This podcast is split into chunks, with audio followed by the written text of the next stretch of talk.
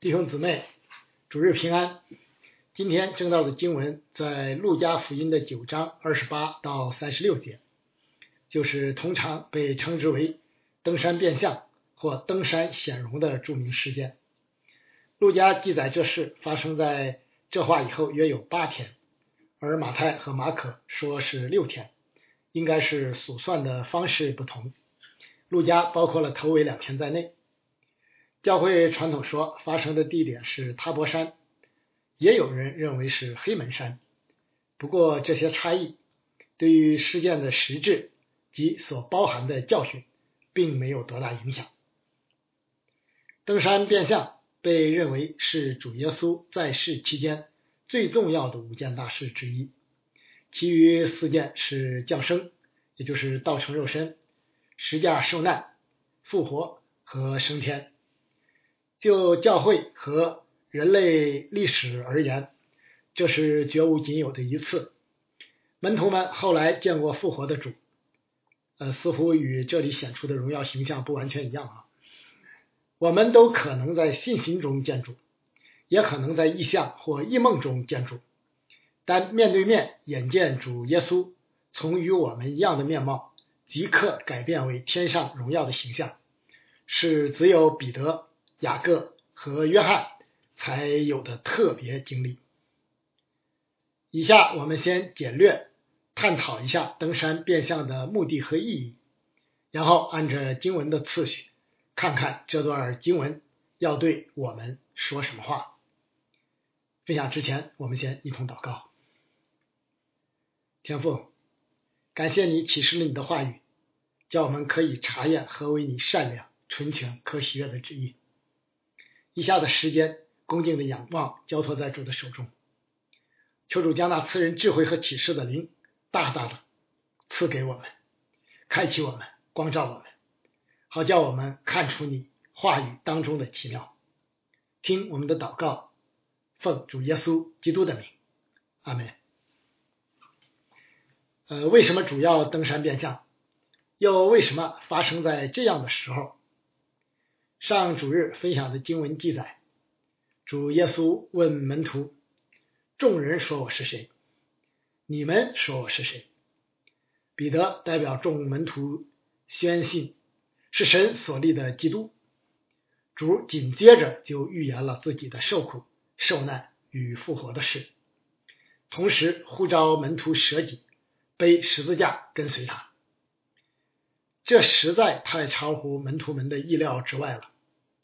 彼得当即站出来反对，以致受到主的责备。正是在这样的背景下，主发出预言：站在这里的有人在每场死位以前，必看见神的国。登山变相，正应验了这预言。由此可见。登山变相的目的主要有两方面：一是再次显明主耶稣本有的荣耀，既包括他作为道成肉身的神子所特有的荣耀，这荣耀直到目前都是隐藏的，不为人所知所见；又包括他作为复活人子的荣耀，这荣耀在不久的将来要显明出来。尽管主耶稣的降生、受洗、所行的神迹以及所拥有的权柄，已多次彰显出他的荣耀，但要面对即将到来的受难，呃，这在世人看来充满羞辱，毫无荣耀可言。主耶稣认为有必要再次宣告，他将以独特的身份行世人难以理解的独特之事。正如诗人所颂赞的，独行其事的耶和华以色列的神是应当称颂的。呃，另一是启示并经过门徒，通过这一特别的经历，成为他们使徒身份特有的凭据。呃，保罗的经历，保罗的经历也有些类似哈，从而不仅使他们能面对即将来临的受难事件。呃，尽管后边的那个实际效果还是不尽如人意哈，而且在未来建造和牧养教会、面对各种逼迫与苦难时，依旧不失落信心与盼望。后来，使徒彼得和约翰都曾提及这次非凡的经历，显明其使徒的权柄。彼得在彼得后书的第一章，约翰呢在约翰一书的第一章。路加特别记载，这事儿发生在主带着门徒正祷告的时候，再次显示出路加对祷告的高度关注。我们主的一生实在是祷告的一生。福音书记载，主在受试探、拣选门徒以及上十字架之前等重要关头，都横切祷告，长时间祷告。实在令我们这些做门徒的惭愧。祷告是基督徒的基本功，更有人称其为属灵的呼吸。神的儿子在世，尚且如此重视，更何况我们这些软弱的门徒呢？纵观圣经的记载和教会历史，许多非凡的事件都是在祷告的时候或借着祷告发生的，比如加密山上。当以利亚祷告的时候，火就从天上降下来，连祭坛周边的水都烧干了；还是在祷告的时候，大暴雨的云就从海上涌来。菲利比监狱的夜里，保罗和希拉祷告唱诗赞美神的时候，地大震动，甚至监牢的地基都摇动了，监门立刻全开，众囚犯的锁链也都松开了。大上个礼拜，呃，园林牧师所举乔治·穆勒的例子，他多次经历在饮食无着的时候，祷告之后，恰好就有人将奉献送到。戴德生去为一个这个重病人祷告，留下自己仅有的一块钱，一回到住处就收到了四块，等等。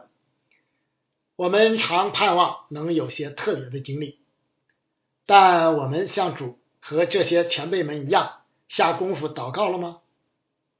没有祷告，就难有领受，就不容易经历神迹。但愿借着这次疫情所开始的晨祷，带来我们祷告与生命的复兴。最遗憾的是，门徒又打盹了，没有保持清醒。可见坚持祷告。尤其是在肉体软弱的时候，有多么不容易。为此，后来主在克西马尼园一再叮嘱门徒，总要警醒祷告，免得入了迷惑。你们心灵固然愿意，肉体却软弱了。清早的晨歌挑战我们肉体的舒适，微信的提示音挑战我们心思的专注，生活的忧虑。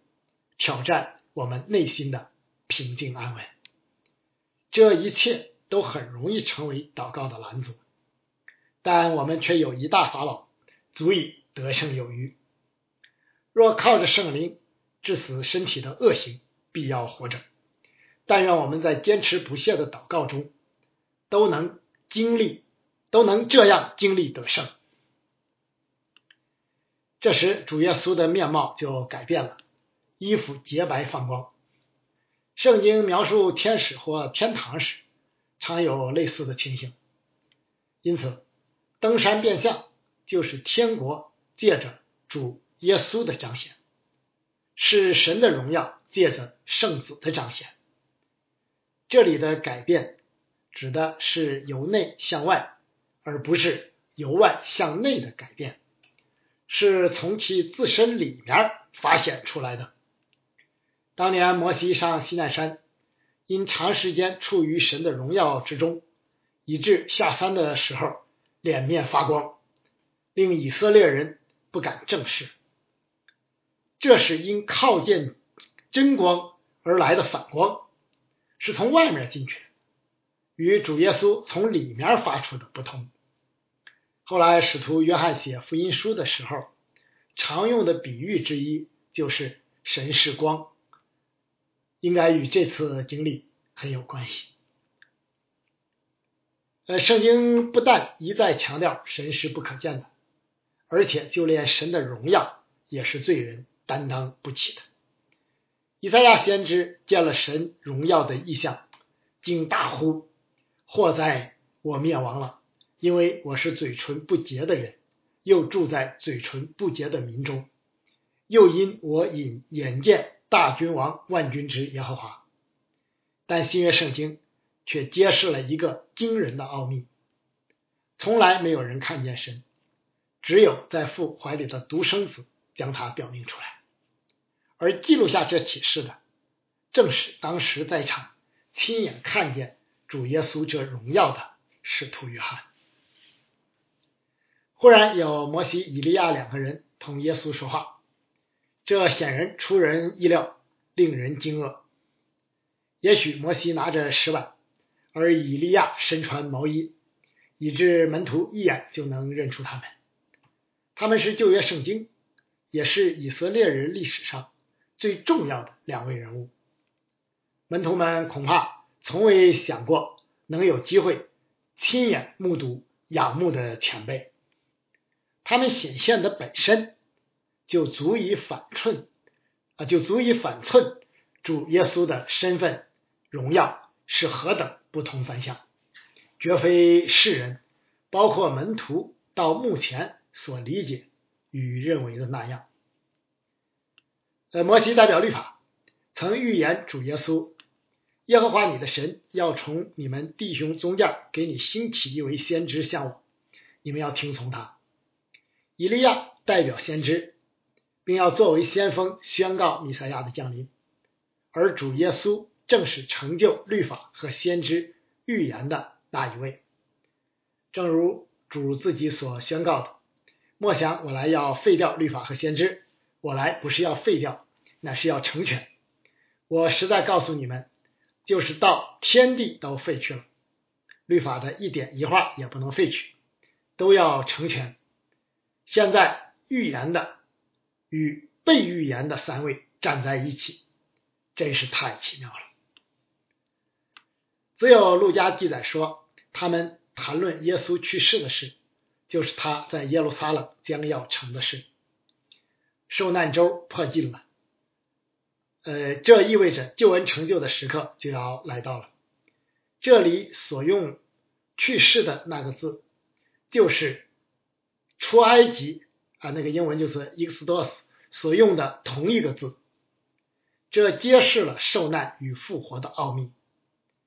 主耶稣绝非因软弱无能被世人谋害，乃是为成就救恩。而自愿被挂在木头上，亲身担当了我们的罪，使我们既然在罪上死，就得以在义上活。因他受的鞭伤，你们便得了医治。天使向玛利亚报信的时候曾说，他将要生一个儿子，你要给他起名叫耶稣，因他要将自己的百姓从罪恶里救出来。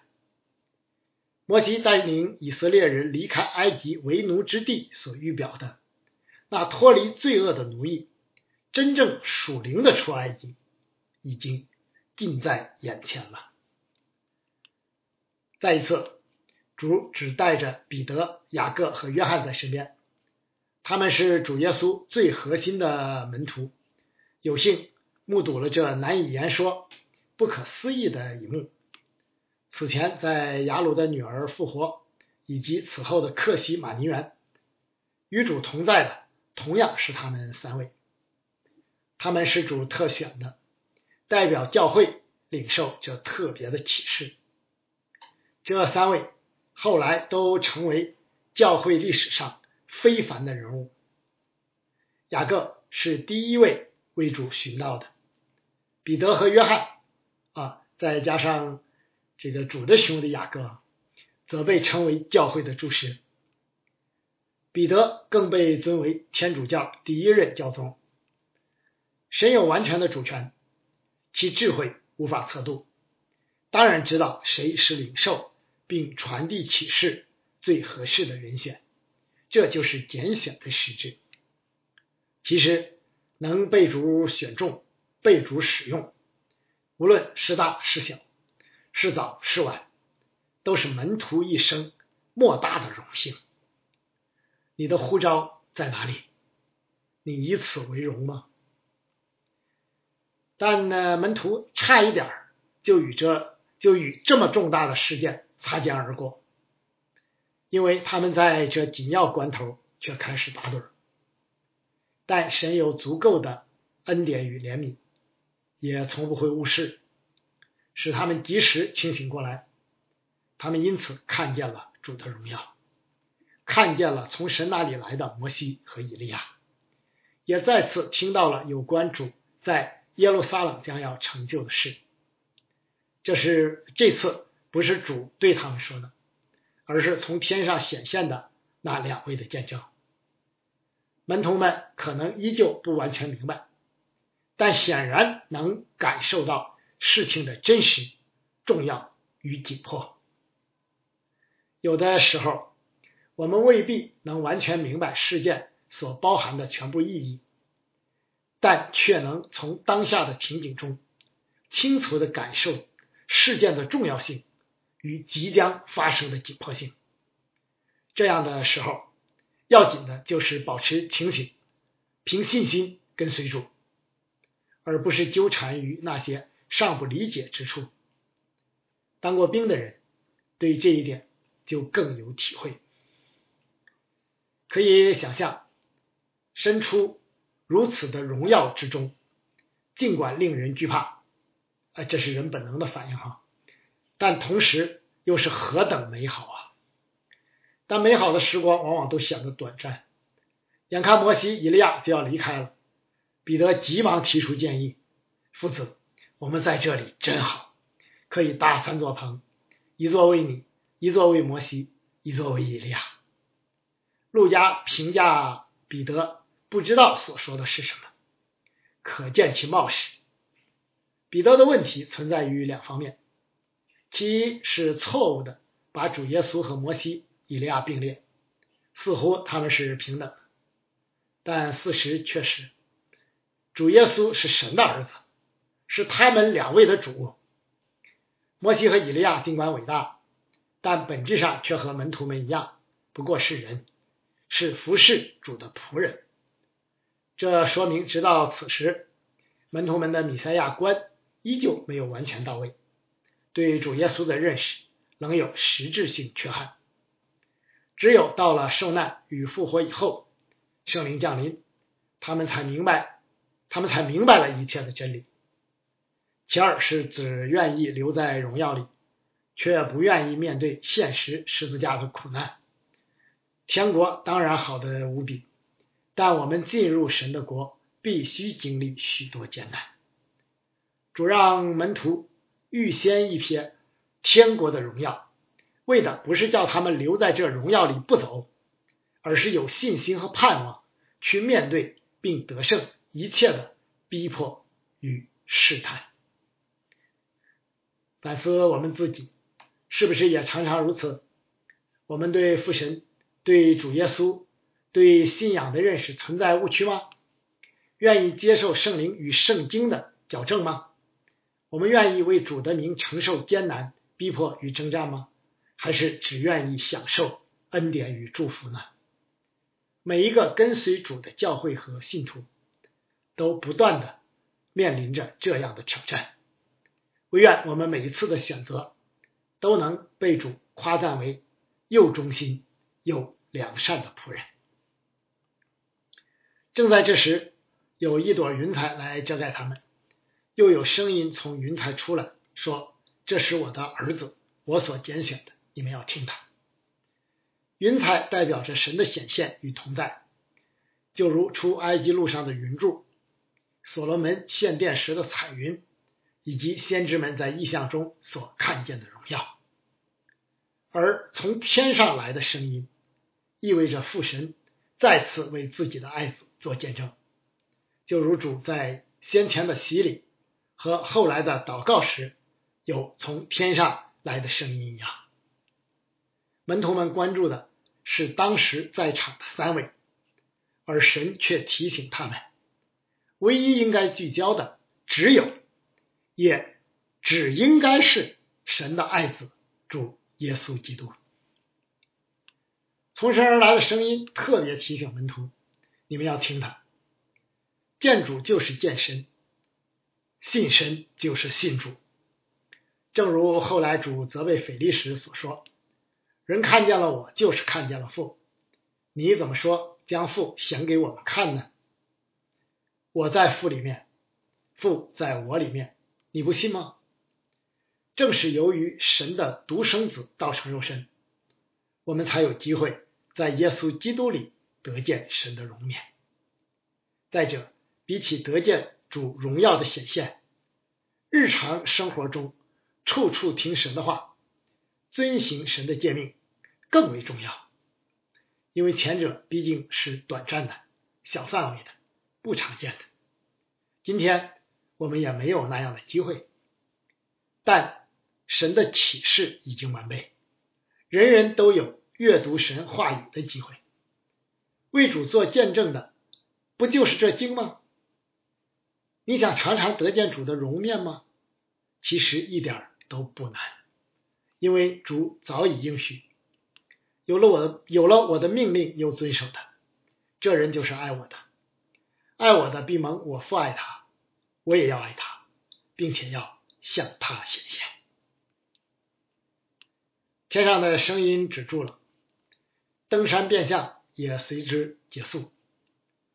只见耶稣一人在那里，一切似乎恢复到上山之前的样子，但门徒们的生命实实在在的受到了震撼，他们感到惧怕，其实就是因见神的荣耀而来的敬畏。当年在西奈山。会众见到神的荣耀和摩西脸上所反射的光，反应也差不多。敬畏本应是最基本的宗教情感，却在当今的时代几乎绝迹。面对着无处可逃的瘟疫，人感到害怕；但面对着能把身体和灵魂都灭在地狱里的神，这世代的人却并不惧怕。真是奇怪呀！唯愿明白真理的教会和信徒能从世界分别出来，存敬畏的心，度你们在世寄居的日子。当那些日子，门徒不提所看见的事，一样要告诉人。一方面是由于主的吩咐，这是其他福音书记载了的；另一方面，门徒自己也还没有完全弄明白。也就不方便对人说了。真实而深刻的属灵经历，往往促使人谦卑。就像保罗提及自己三层天的经历，一再声明是被逼无奈、不得已而为之；而那些虚假或肤浅的经历，却常常成为一些人自夸的资本，仿佛经历了什么了不得的事。事事谦卑。处处归荣耀与神，是每个基督徒当一生追求的美德。最后，我们以登山变相的亲历者使徒约翰在约翰福音和约翰一书，以及使徒保罗在腓立比书的三处经文结束今天的正道。这三处经文用不同的方式宣告了主耶稣基督同样的荣耀。就是今天的经文中所记载的荣耀，道成了肉身，住在我们中间，匆匆满满的有恩典，有真理。我们也见过他的荣光，正是父独生子的荣光。论到从起初原有的生命之道，就是我们所听见、所看见、亲眼看过、亲手摸过的，这生命已经显明出来。我们也看见过，现在又做见证，将原与父同在，且显现于我们那永远的生命传给你们。他本有神的形象，不以自己与神同等为强夺的，反倒虚己，取了奴仆的形象，成为人的样式。既有人的样子，就自己卑微，存心顺服。以至于死，且死在十字架上。所以神将他升为至高，又赐给他那超乎万名之上的名，叫一切在天上的、地上的和地底下的，因耶稣的名无不屈膝，无不口称耶稣基督为主，使荣耀归于父神。阿门。求主保守祝福他自己的守望教会。阿门。